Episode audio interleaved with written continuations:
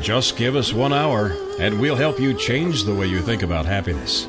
Harvesting Happiness with Lisa Cypers Kamen is a fresh talk radio approach promoting happiness from the inside out. Happiness is a choice, and happiness can be cultivated and harvested. Each week, Lisa shines her light on well being and global human flourishing by presenting a diverse and proactive collection of the greatest thinkers and doers who have devoted their lives to creating a better world in which to live. As a filmmaker, positive psychology coach, author, professor, and change agent specializing in the field of happiness, Lisa Cypers Kamen is widely recognized as an expert in the field. On the show, she also focuses on military families and service personnel returning with PTSD, traumatic brain injury, and other post deployment civilian life reintegration issues. So, let's spend some time getting to the heart of the matter on Harvesting Happiness on TogiNet.com. And now, here's your host, Lisa Cypers Kamen.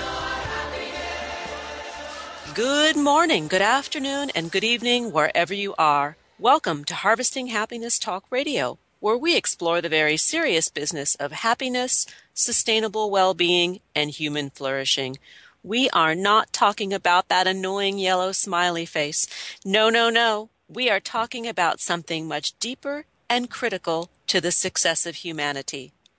Authentic happiness is not selfish, egotistical, or narcissistic.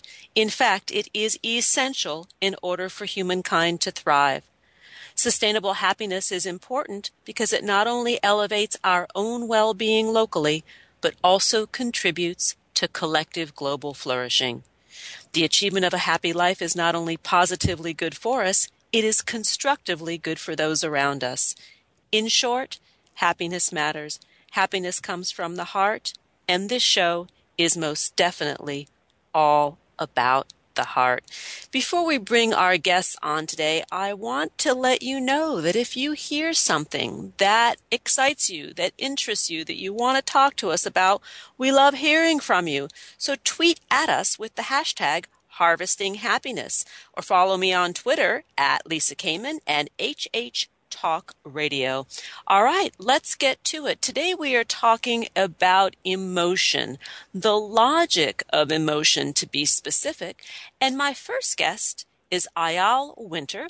He is a professor of economics and director of the Center for the Study of Rationality at the Hebrew University of Jerusalem one of the world's leading institutions in the academic study of decision making. He chaired the economics department at Hebrew University and was the 2011 recipient of Germany's Humboldt Prize. He has lectured at over 130 universities in 26 countries around the world, including Harvard, Stanford, Princeton, and the University of Cambridge. And we are lucky and happy to have him join us from the United Kingdom today to talk about his new book, Feeling Smart Why Our Emotions Are More Rational Than We Think. Hello, Eyal, and thank you for joining us. Hi, Lisa. It's great to be with you. Oh, it's this book is fabulous, I, I, and I love Thank some you. of the points that you um, are touching upon because you're really talking about um, our instincts, which many of us think are Mm-hmm. irrational. Um, uh, but they're really not so irrational at all, that they actually make sense, that there's often logic in emotion and emotion in logic. Right, right. You know, Lisa, there were two main conventional wisdom which, which are which are thought are, are very wrong um, uh, that most people believe in, and and until you know two decades ago, even many scientists believed in. Uh, but now we know uh, are, are completely wrong. One of them uh, is that um, our brain is separated for the logic part of the decision making and the emotional part. And these two parts of our brain uh, never communicate between themselves. Um, eh, that's that's in the in the best case scenario. In the wrong in, in the, the worst case scenario, they fight all the time. And um, And uh, this is why it's so hard for us to make decisions. This is a very wrong perception of uh, how we make decisions. In fact, um, our emotion and rationality are communicating all the time. They speak with each other. They, they deliberate issues. One cannot do without the other. Um, they are intermingled in a way that we are very fortunate to have them uh, working together. So this is the first uh, conventional wisdom that I wanted to refute. The other one is that many of us want to be, you know, like this Dr. Spock from um, um, from this famous movie where uh, you know this individual who act only upon his rationality, never let emotions kick in. Uh, we often believe that we would have made so much better decisions if we could shut up our emotional brain. And this is also wrong. Our emotions assist us in most interaction most decision make, most of the decision making that we we do, even the most material one, like when we enter a supermarket and, and put our hand on a commodity, on a product, the final decision is always emotional. Uh, not to mention a decision that we, that we make in interactive situations. Emotions really help us substantially in, um, in uh, making better decisions and in facilitating our relationship with other people. And that's what the book is about. But I want to ask you a question about the premise of following our emotions or trusting our emotions or trusting our gut, if you will, when we come from a place that is fear based. That in general, it's been my experience, and I'm sure mm-hmm. yours and most people who are listening, that when we're in a, in a calm place, in a centered place, we often make better decisions than when we come from fear, anxiety, stress, nervousness, and in imbalance. Um, may, maybe stress, maybe imbalance. It always depends to what extent, what is the volume of our emotion. But let me give you another negative uh, uh, emotion, which is anger. Turns out we make better decisions under anger in many situations. Let me tell you about a very interesting experiment that was conducted about 20 years ago in the U.S., not far from where you are now.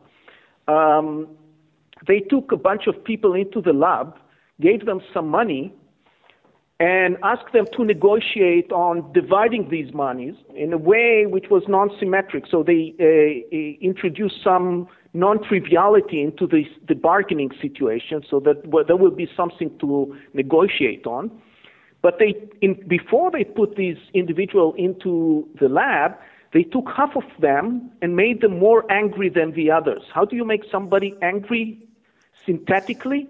You ask him to write down in detail the most annoying event that took place in his life in the last two years. Bet you it would make you very angry. You just recollect a very nasty situation and you become angry. Now they took all these people into the lab and they, these people started negotiating. When they finished, they sort of um, counted how much money each of them made through the negotiations.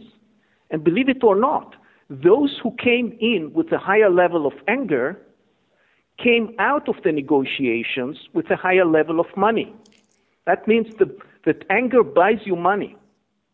And the way it buys you money, of course, it has to be moderate, uh, considerate. Uh, you know, if you if you are exaggerate, if your emotions really drives you to to corners which you shouldn't be there, uh, and and you react really extremely, it would work against you. But but a mod- moderate anger would make you better off, because let's th- let's think for a minute why. How can anger make us uh, materially better off?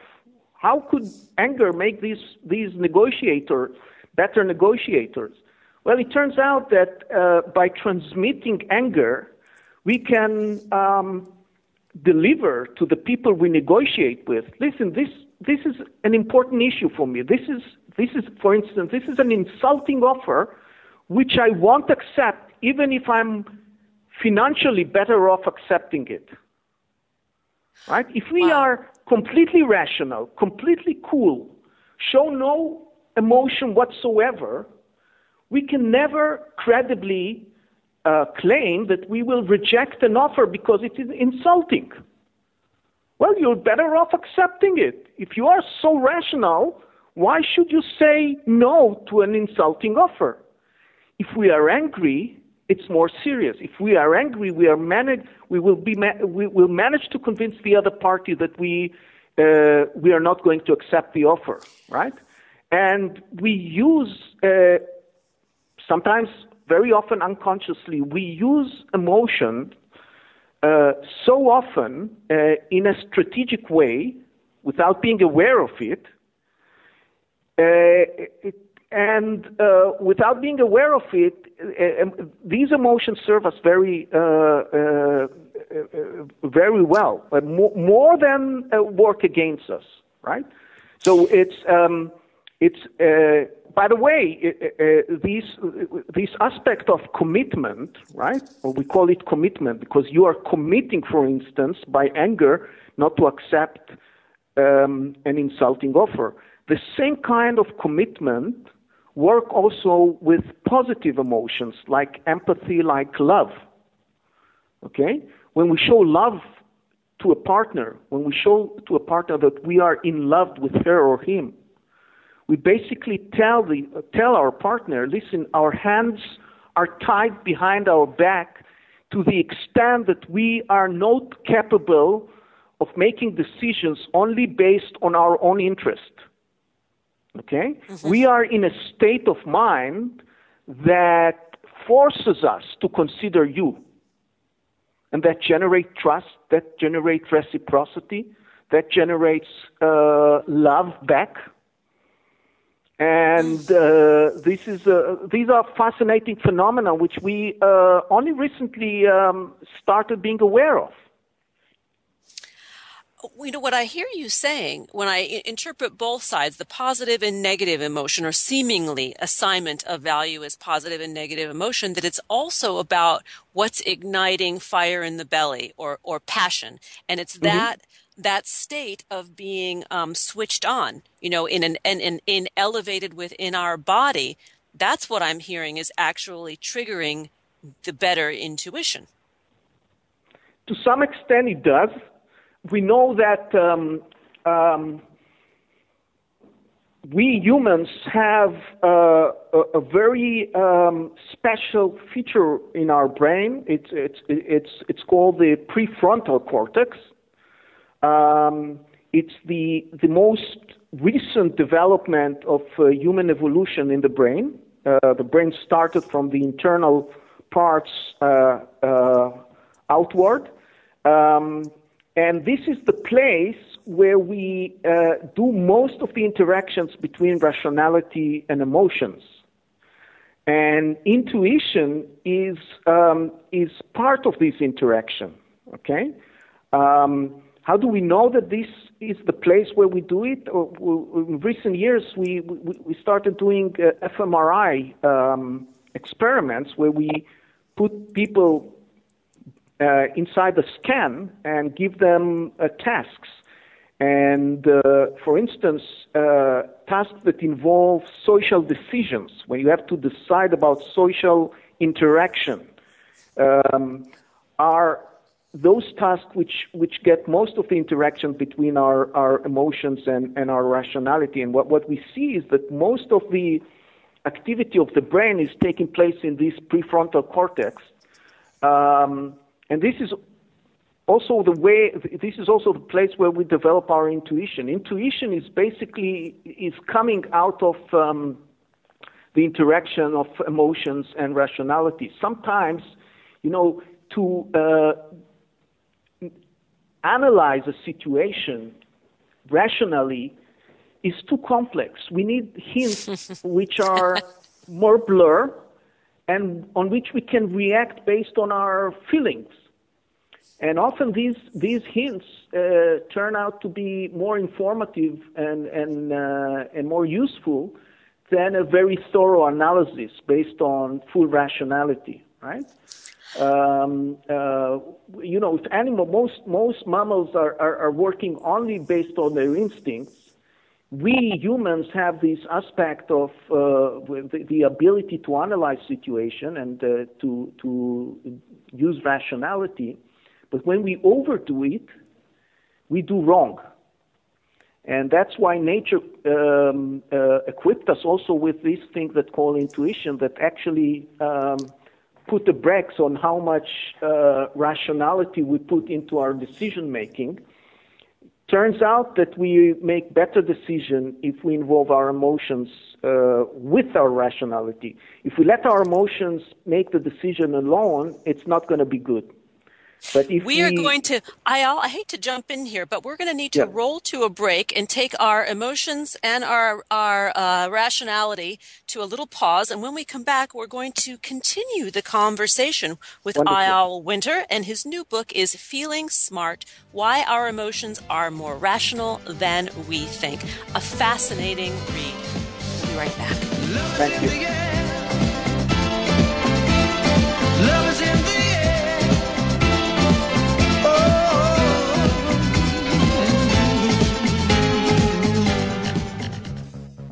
Happiness is an inside job.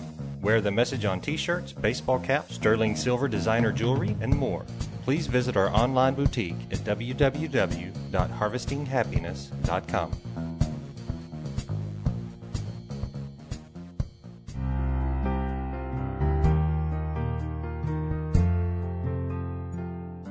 Are you or do you know a returning U.S. military man or woman in need of restoring joy in their lives? Did you know that our nonprofit, Harvesting Happiness for Heroes, offers stigma free combat trauma and post deployment reintegration programming? Check us out at www.hh4heroes.org. That's HH, the number 4, and heroes.org.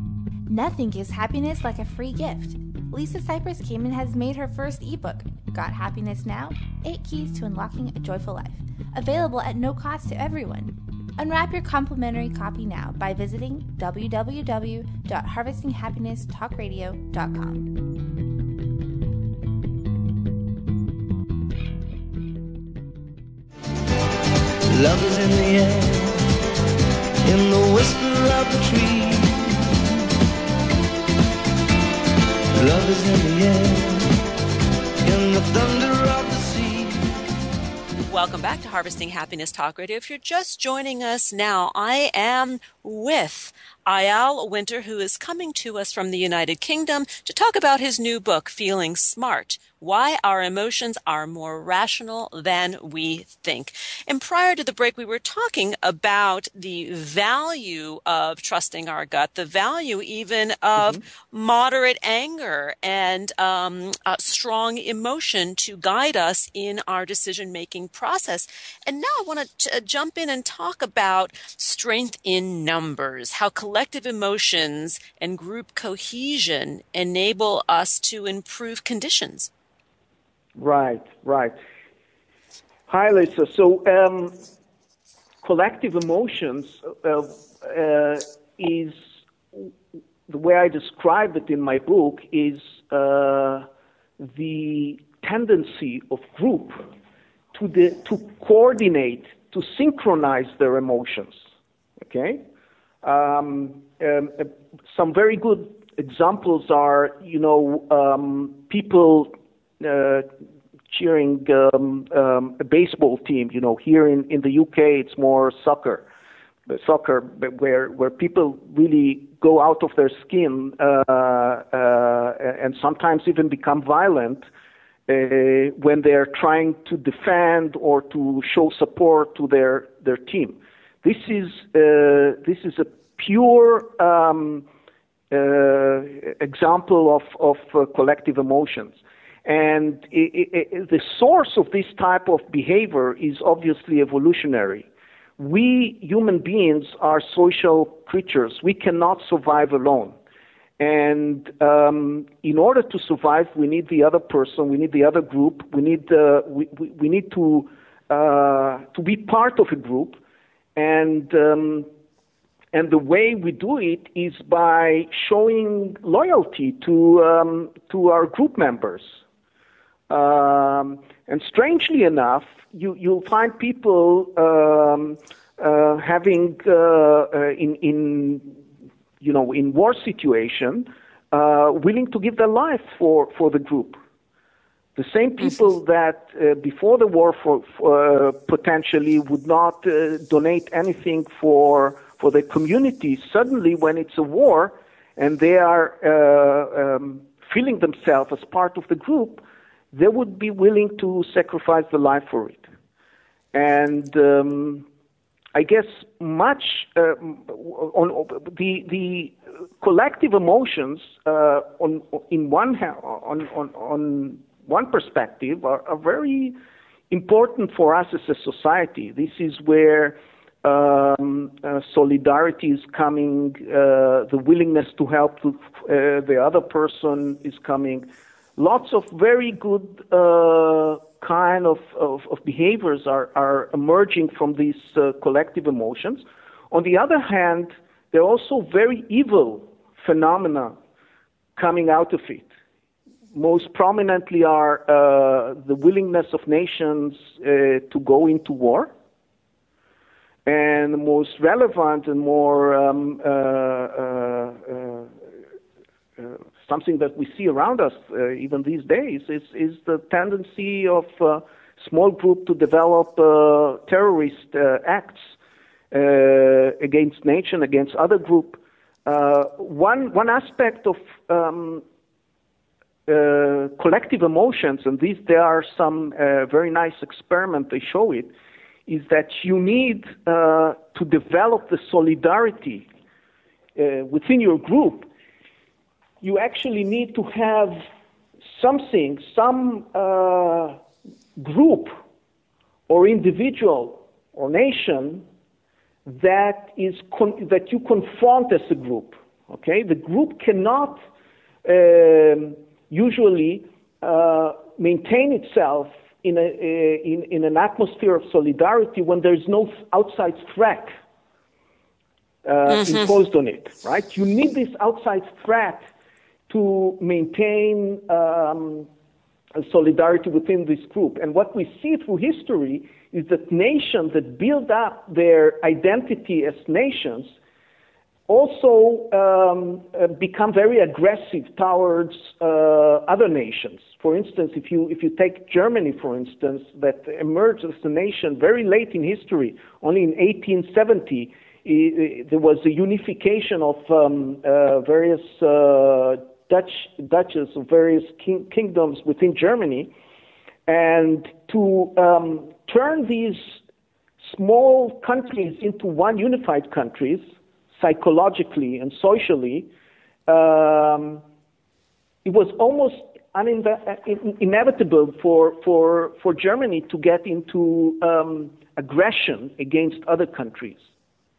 And to some extent, this is what I think is happening in the Muslim world. The Muslim world is now uh, restructuring itself. And it, was very um, it was very separated between Sunni and Shia, between uh, different countries, different type of regimes, and there is um, there is a tendency, uh, like in any society, to to um, to form larger groups and uh, to develop new identity, or to to some extent, in this case, uh, is the identity of either being Muslim or being Arab unified, some sort of unified Arab nation, and to generate this uh, cohesion and uh, solidarity. Also here, it's also almost it almost um, predicted, right, that um, violence will come with it, right, and we indeed see it around us very, very often these days. Well, what's interesting that you just said is I, I, think we should qualify what is going on in the Muslim world versus fanaticism, because I think that we've got uh, a bunch of fanatics who really do know how to use propaganda, social media, and and stirring the ire of young people who. Uh, who don't have a lot of resources or hope to go out and create a better life for themselves on the one hand. And then on the other hand in the case of France for example, you have a nation that was having its own set of problems with the rise of anti-Semitism, with uh, the issue of the, um, the, the Muslims within their own country who were coming from as as refugees into the country, and even those who were born there that don't have a lot of access to um, to jobs, to social services, to basic needs. This uprising coming along within France, and then boom, you have a fanatical event, a terrorist event, which then unifies exactly as you've been describing the people of France against this other force that is now a threat. Yes, fanaticism is, is a prerequisite for, for terrorism. Terrorists cannot strive within um, a moderate society. But what one has to take into account is, uh, you know, we have fanatics in, in, in every society, right? Um, uh, we also have fanatics in the UK and uh, you know in the in the US in among the white population in the US and, and uh, in, in Germany and every other country. Um, the reason why these fanatics are not um, active is because they are not uh, they are not uh, perceiving support that their act of terrorism will be supported by the population. Now, most of the Muslim population and Arab population is peace-loving uh, individuals, but there is a non-negligible part of the population which admires uh, act of terrorism against the West. And this is what these fanatics are, these are the people that the fanatics are trying to appeal to they are um, uh, they are building. They get uh, their support. You know, if you, if you think about uh, about this issue from a rational point of view, hmm, why would a young uh, individual uh, risk his life uh, for killing other people? without any, just for ideology, without any having any um, material benefit out of it, right? Just risking his life. Um, what they get out of it is the is the psychological kick from being uh, taken as heroes by a mm-hmm. substantial group of Muslims slash Arabs, right? And yep. um, once this support, once this uh, um, uh, admiration for these acts will disappear, there will be no incentive for these people to do these acts, right? And uh, while we have to fight against these fanatics in trying to prevent from them to uh, perform these acts of terrorism, we should at the same time deal with the source of this terrorism, which is the support that they are getting. Now, the way to deal with it, uh, there are several. There are several ways. There, there, there's also the economic way that you mentioned.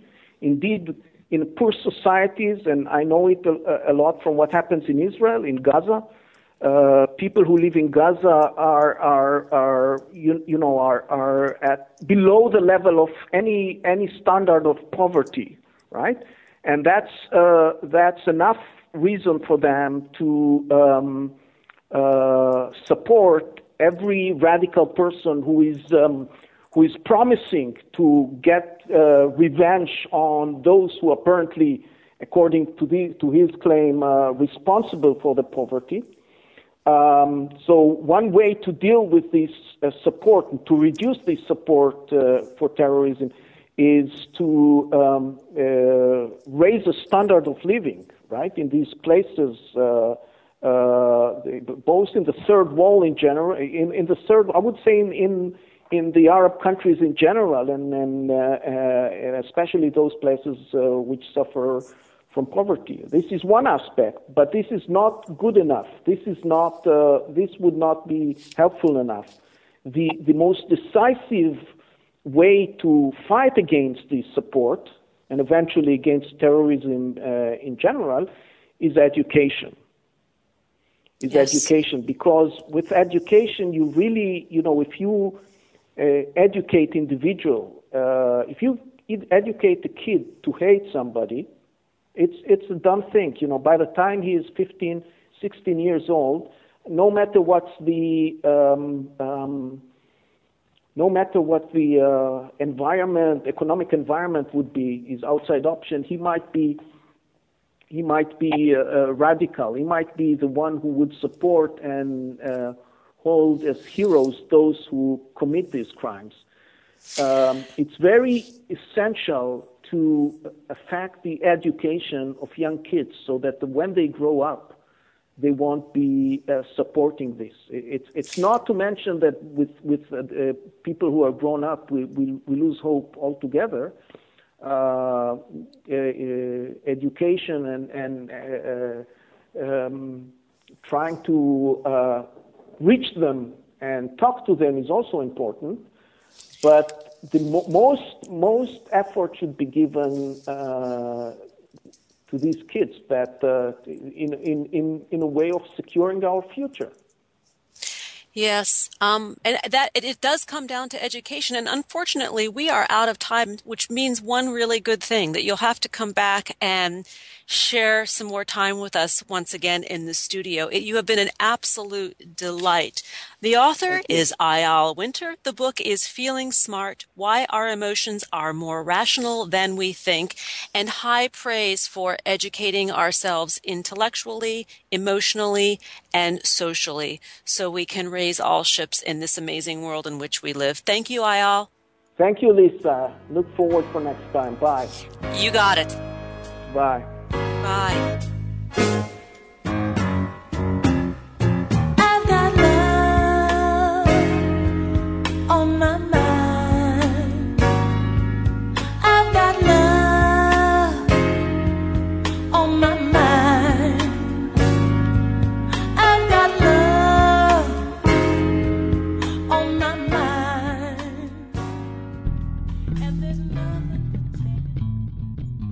Nothing gives happiness like a free gift.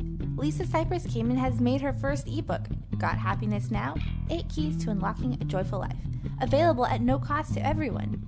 Unwrap your complimentary copy now by visiting www.harvestinghappinesstalkradio.com.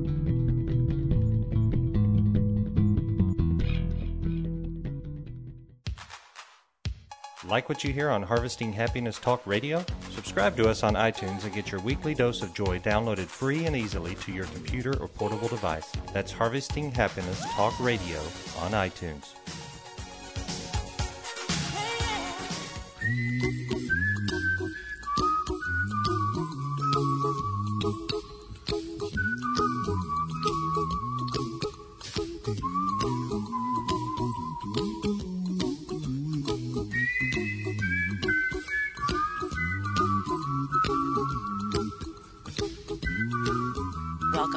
Harvesting Happiness Talk Radio. If you're just joining us now, we are talking about logic, reason, emotion, and philosophy today, as we should probably speak about it every day because it is kind of what rules the roost if we're paying attention.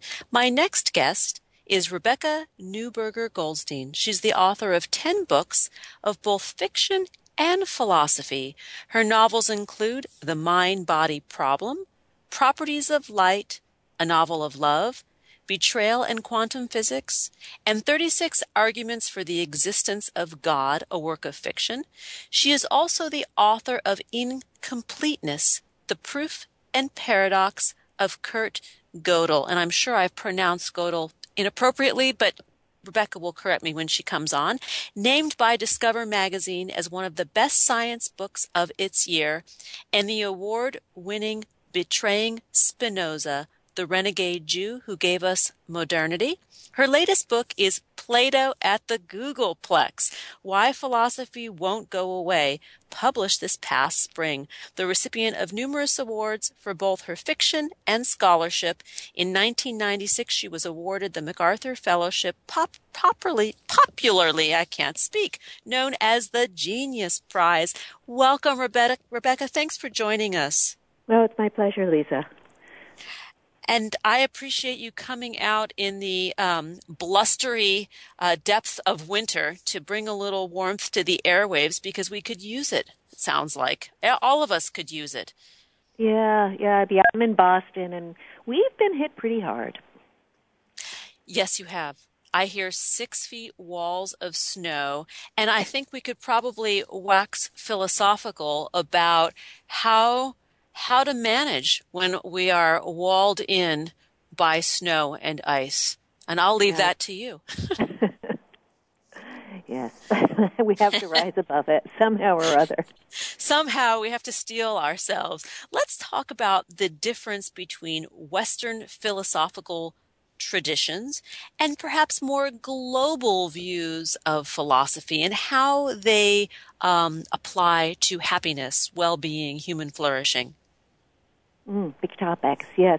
So, uh, you know, the, the profession of philosophy uh, is is often quite different from the way people think of, you know, philosophy, waxing philosophical. It's a it's a discipline. It's got uh, a very disciplined way of of thinking. It's, it, it tries to be very rigorous, very uh, a lot of attention paid to conceptual analysis and the rigor of arguments. Uh, so it's um, you know the, the life of a professional philosopher can can be devoted to very very small things, analysis of very tiny little questions instead of grand sweeping theories about uh, you know human flourishing and ways of wisdom.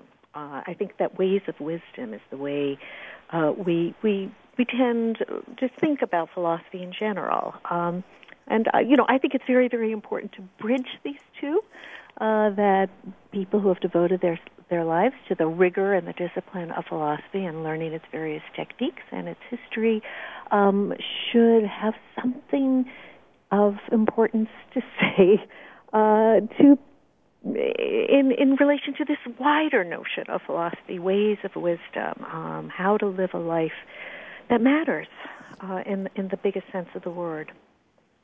And to me, this is what happiness is personally. You know, that I look at happiness as not that annoying yellow smiley face as I often speak about, but really about creating a life of meaning and, and what matters most to us as individuals. And I think this is where philosophy touches happiness in a very um, simplistic way you know the difference between the two kinds of happiness that that that uh, is often spoken of the hedonic happiness and the eudaimonic happiness and mm-hmm. i think you, this eudaimonic um, uh, bent is where we're talking about the meaning is it not Oh, absolutely. Yes. So the, you know, this sort of fleeting happiness that we often think about when we think of happiness or the mood, um, that's very responsive to just day to day living, you know, whether things are up or down. Um, and, uh, uh, that's, that's not the kind of happiness, uh, that, that philosophers are talking about when they talk about uh, eudaimonia, which has been a term that's been around, you know, since the ancient Greeks, who, be, who started this whole process, uh, and and really as a way of. Uh, you, you, sometimes the, the life of meaning, the life of mattering, requires us to go through things that are not don't make us particularly happy. Uh, that uh, that are hard work, um, sacrifice, discipline, and uh, just feel feel hard. Uh, but in the long run, perhaps may be worth it, or perhaps not. Philosophy is devoted to that. What is what is worth it in the long run? Hmm. And I like what you said about. I'm, I'm sorry. sorry. I was saying part of the answer that, that that's been given, and that it was started again in ancient Athens, uh, was that you know a life that takes us out of ourselves uh, a, a life devoted to something bigger than ourselves, and and uh, often it's put in terms of a life devoted to, to knowledge, but also virtue, justice. Um, and so it, it, it's call, often called the paradox of happiness. If you pursue it um, on its own, it will flee away from you. But if you're pursuing something else, um, something often outside yourself, uh, it, it will come to you um, there's a kind of paradoxical aspect of of this larger sort of happiness that philosophers speak of. Well, it's like the the, the pursuit of the end game um, complicates uh, the goal, but it's the journey you know, of just doing what we do, doing what we love, doing these simple things that give pleasure, that give meaning. The byproduct of these things more often than not, sometimes not because there is trial and error involved, is happiness, whether it's fleeting or it's something that is enduring. This is what. I, I, find, and I certainly observe, and I am not a philosopher. Yes. See, what, it's funny because one of the, the problems with, I think, the profession of philosophy and why it sometimes uh, speaks in such technical jargon and makes itself so inaccessible to those outside, um, against which I protest tremendously, is that uh, there's a way in which we're all philosophers. We all think about these big questions all the time. And um, so uh, there's, I think that because of this, philosophers often quite self-consciously try to separate themselves from from from the masses of people and speak in very uh, uh, uh technical and almost pseudoscientific terms uh, to try to show that they've got more to say about this than than, than non-professionals. But um, and this I this I believe to be a great mistake. This is why I've I've experimented with so many different forms of writing because I do believe it's one of my deepest beliefs uh, that we are all interested. Uh, we're all searching uh, for these big questions. We're all wisdom seekers, uh, not just not just professional philosophers. Well, I think that inquisitiveness is we're hardwired for it. You know, we we we, we mm-hmm. come programmed to to ask why as humans. Yeah, I think that's really true. I think that there are two very big questions that we are pre-programmed, as you say, to ask, and one is uh, the question of, you know, what is it? What kind of universe is this that we find ourselves in? Um, you know, and this is a great drive for for scientific inquiry and also philosophical inquiry. But then there's also the question of, and what what matters? Uh, and and this, I think, is this is the heart of of, of philosophical inquiry. That the question of what matters. Um, do I matter? We all care desperately about this question, and all of the great normative paradigms, whether they're religious or secular, spiritual or, or, or other, uh, the questions that try to tell us how we ought to live our lives, um, are all ultimately uh, concerned with this question of, you know, what is it for me to live a life that that matters, uh, so that I perhaps, you know, I'm adding something to to what is that my life makes some sort of difference. And uh, I think this is the really the, the you know this is the very emotional side of um, of, of these quests that we all have, uh, whether we put them in religious terms or secular terms, it doesn't really matter. What unites us is this existential uh, need to feel like it, it, it makes a difference that we've been here for the brief period of time that we've been here. I like what you just said. You know that that that it makes a difference. That our footprint, our existence, or our little um, layover on this planet um, means something. I think we all, or not all, but many of us, like this is what we want out of life. We want to like know that in some way we've made a print, footprint. Yeah, yeah, and you know, and it can it can manifest itself in ways that are quite horrible, right? Um, narcissistic and uh, self-aggrandizing, or even um, power hungry, and uh, you know, going after uh, dominance. Um, it can go, you know, it can manifest itself in those ways, and it can manifest itself in ways that are, you know, I I I would argue as a philosopher are are better ways uh, to to show that we mattered, ways that uh, that help that help other people feel like they matter too, that we're all in on this in in this together. And um, you know, I would I would argue as a philosopher that, that the that's a better way to try to achieve mattering uh, by, by, by helping others achieve it along with you. In fact, I would argue that it's a philosophical truth uh, that, that, that one could really demonstrate that to the extent that any of us matter, we all matter in exactly the same way. Uh, and that is one of the deepest truths that philosophy has delivered to us. That's beautiful. We are going to go to a break, and when we come back, we are going to continue the conversation with Rebecca Newberger Goldstein. To learn more, please visit www.rebeccagoldstein.com.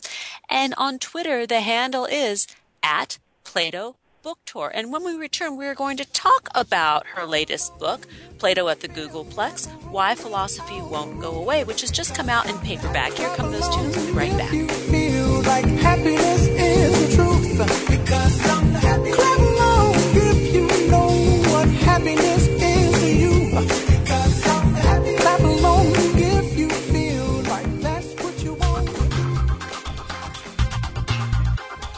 Like Lisa's take on happiness, well being, and human flourishing?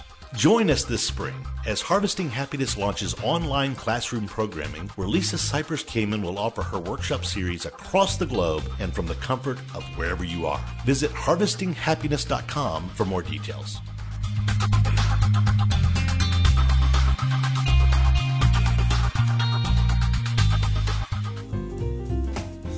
Be a part of the Grateful Good.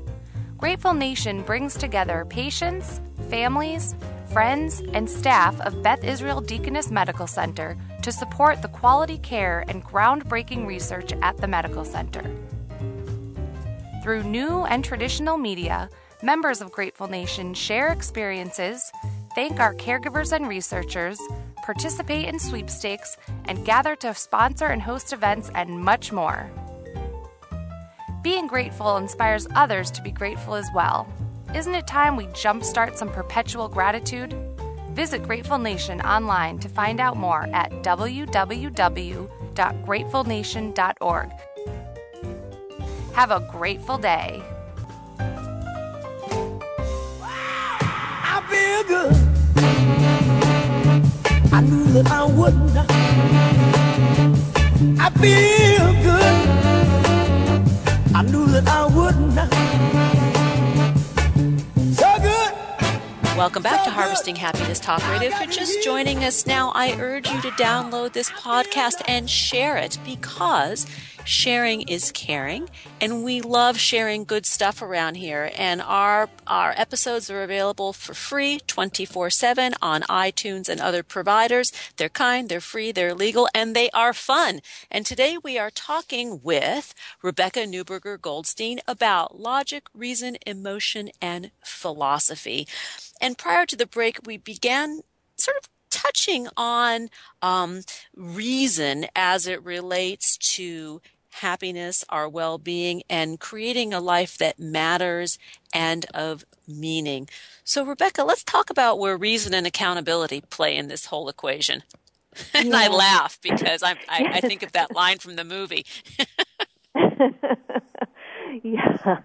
Um, you know, I don't think reason can do it all on its own, but I do think reason is actually a great help to us in, in, in trying to achieve some sort of perspective um, and for helping our species kind of progress, uh, move on. I, that's a kind of that's a somewhat controversial claim, um, but uh, but I do believe it to be true that we are we are creatures. We are rife with inner contradictions. We're very compartmentalized, and we can live with all sorts of inconsistencies for example, demanding, you know, that we be treated in a certain way, you know, that people recognize our rights and our dignity. Um, but, but, you know, perhaps not uh, expanding that to, to others who are, especially if they're very, very different from us. Because, you know, we, we're partly formed, uh, our psychology, by, by evolution. And it's given us uh, the uh, ability to be very compartmentalized, especially when it's in our self-interest, right? And so we need something. Just we need a way, a discipline, and a rigor uh, to confront our inner contradictions and our inconsistencies, which, as I say, they often work in our own favor and our own self-interest. Um, and and we're not prepared to give to others what we demand uh, that others give to us uh, in, in, terms of recognition of our rights. And, and, and, and, that's what accountability is really all about. I, th- I say that reason, which points out these inconsistencies, our inner incoherence, um, is a help, and it's and it's it's helped to push us on, and philosophical arguments have helped to push us on, and um, you know that there was an argument uh, against slavery, and there were arguments in favor of, of women's emancipation, and all the way up into our own day when there are arguments for gay rights and arguments uh, for animal rights. A very wonderful philosopher, a friend of mine, Peter Singer, at uh, at Princeton um, University, uh, about 30, 35 years ago, started to point out the inconsistencies uh, in the way we treat animals in factory farms. And it seemed like a very abstract argument. Um, and he seemed a little wacky in making it. And slowly, you know, we, we confronted this argument and we begin to feel more and more uh, queasy and uneasy. And, um, and our emotions start changing. I mean, there's no social change without emotions changing. But it was really, it was an argument. It was a philosophical argument put forth by a philosopher, Peter Singer, that is, that is slowly over the course of my lifetime, I'm, I'm watching how, you know, how our reactions are changing. Certainly, my reaction is changing uh, about about animals and the way we treat animals. So that's how I think you know reason reason has a role to play here uh, to point out our inner inconsistencies. Well, what you just said about no social change without emotion, that's also, uh, I think, a truth that unless yeah. we are touched in some way internally, you know, that it, that it strikes some chord of our own personal emotional life, there is no motivation to change or to grow. Exactly. Yeah. Even the the wonderful philosopher David Hume, you know, a great uh, um, Enlightenment thinker, said that reason in itself is perfectly inert. Reason in itself can't get us to do anything. It needs um, you know, we need the emotions, we need empathy, we need to identify, but often what we need is an argument that shows us that we ought to be identifying, that the empathy ought to be flowing outward to those who are very different from us, you know, and now even, you know, we're we're, we're feeling it towards species that are that are different from us. Uh, so, you know, we need. I would say one of the ways I like to put it um, is that. Um, a reason without the emotions is empty, uh, but uh, the emotions without reason is blind. You know, it, it, it doesn't it doesn't know which way to go. Uh, so we need both of them, and um, and that is that's the, that's a good thing. We need philosophy and psychology both uh, to, uh, to to to help us figure out not only what we are, but what we ought to be, where we ought to be going. Yeah, I'm just I'm taking in what you just said and I and I'm I'm smiling actually from ear to ear because I, I do believe that we operate optimally when we've got both aspects working together. That you know, one who is hyper emotional um, and and lacking in reason um, doesn't get very far, and one who is high on the reason scale but lacking in empathy generally does not experience life through the lens of joy. Absolutely right. It's that you know we really need both for a life of full flourishing. Uh, that's that's that's uh, you know, but it's a tall order, and um, it, but it's we have to keep reminding ourselves of this and helping each other along. Uh, this is you know the community of people who are are seeking this this bigger life, a life of mattering. Um, we we need each other. We do. And this, and this is the place where we thrive when we when we can recognize that we really do need each other and we learn um, constructive ways to reach out for support. So it's not something that comes from foot stamping; it's something that comes from communicating in this very way that that you're discussing. Yeah, and it's the deepest kind of communication. I think you know when we get down to it's, it's also it's exposing our vulnerabilities and uh, you know our, our uncertainties and, and and and that's you know that's us when we're being our most honest.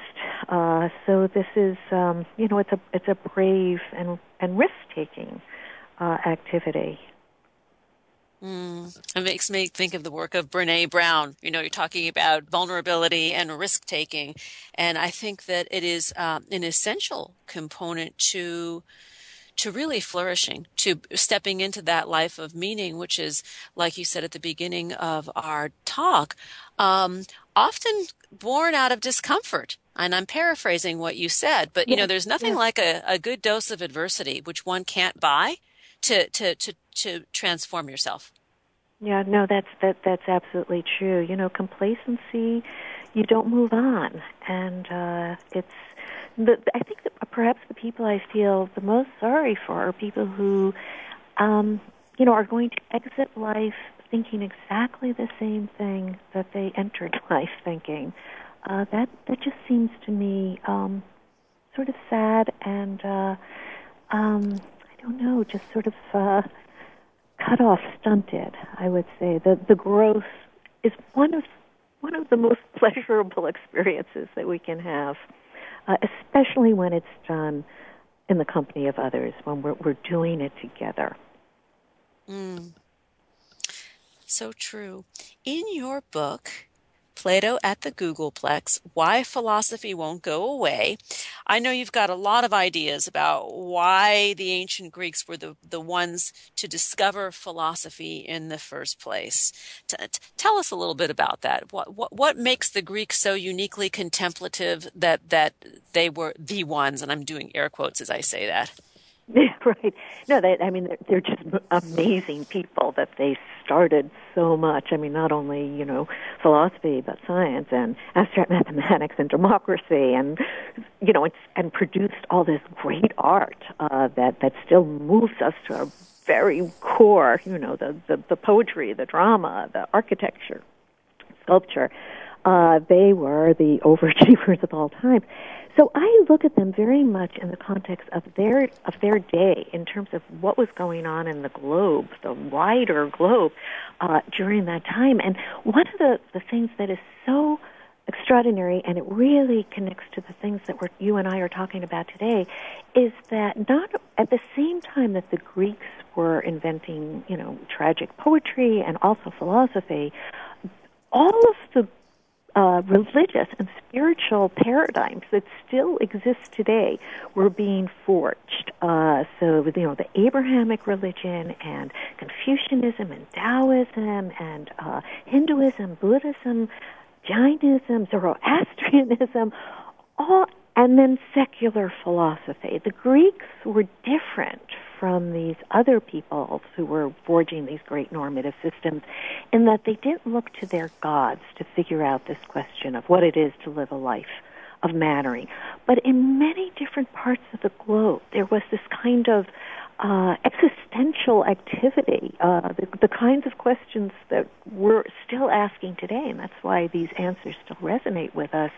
Um, and and I do think that something had gone had, had happened that uh, people in these various uh, places, and it was usually um, quite uh, stable uh, places that had cities. So this, this was a cos- cosmopolitan activity that achieved a certain degree of um, of stability. Their basic uh, needs for survival had been met, and here's the kind of creatures we are. As soon as the will to survive is finally satisfied and life is, you know, you're getting enough to eat and there's enough stability, um, a roof over your head, um, you start you start thinking about the will to matter and you know what can I do so that this life matters, and so you get this trem- tremendous activity of very large thinking that gives us you know all of these religious and spiritual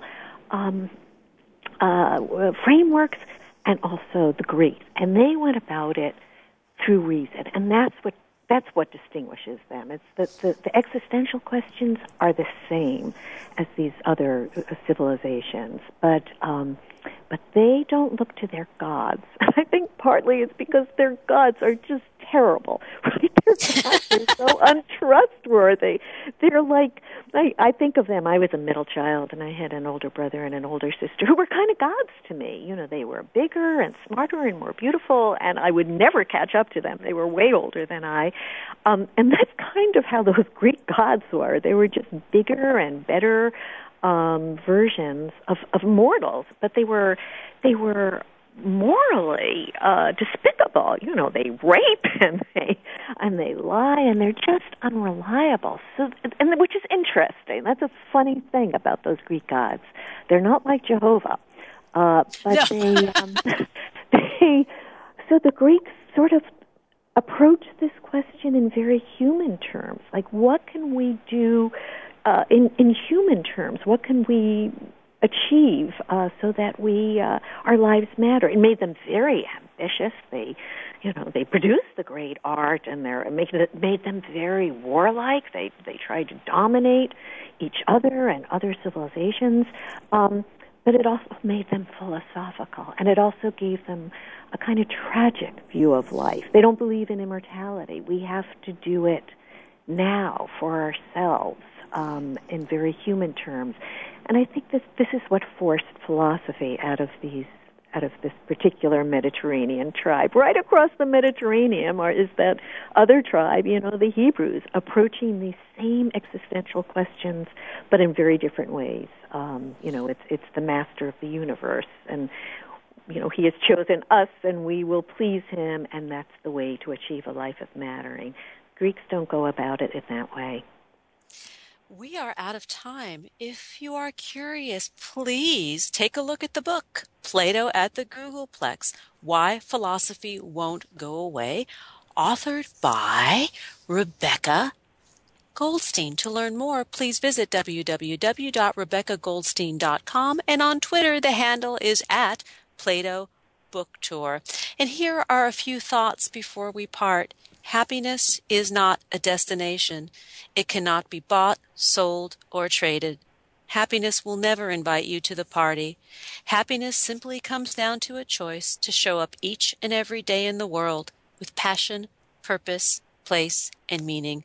Thanks for joining us on Harvesting Happiness Talk Radio. This is Lisa Cypers Kamen and my amazing guest today, Eyal Winter and Rebecca Goldstein, wishing you kind thoughts, kinder words, and the kindest of actions. Until next time, remember happiness is an inside job. Happiness is your inside job. And deep gratitude to our producers who make us shine consistently each and every week. We appreciate you. Go out and make it a good one. Thanks for joining us on Harvesting Happiness Talk Radio with Lisa Cypers Kamen. Join us every Wednesday morning live at 10 to 11 Central Time here on TogiNet Radio. Then harvest your own happiness anytime from the comfort of wherever you are with free downloadable podcasts available at iTunes. To learn more about Lisa's filmography, felicitation, and philanthropy, please visit harvestinghappiness.com. Each week, Harvesting Happiness presents engaging trendsetters, exploring our world through science, art, medicine, media, music, philosophy, politics, and the human heart, whose perspectives on life are sure to inspire, provoke, and engage. Lisa's diverse guests are a proactive collection of the greatest thinkers and doers who have devoted their lives to creating a better world in which to live. Like Lisa says, happiness is an inside job. Happiness is your inside job. Spread more joy by liking us on Facebook at Harvesting Happiness and following us on Twitter at hashtag Harvesting Happiness.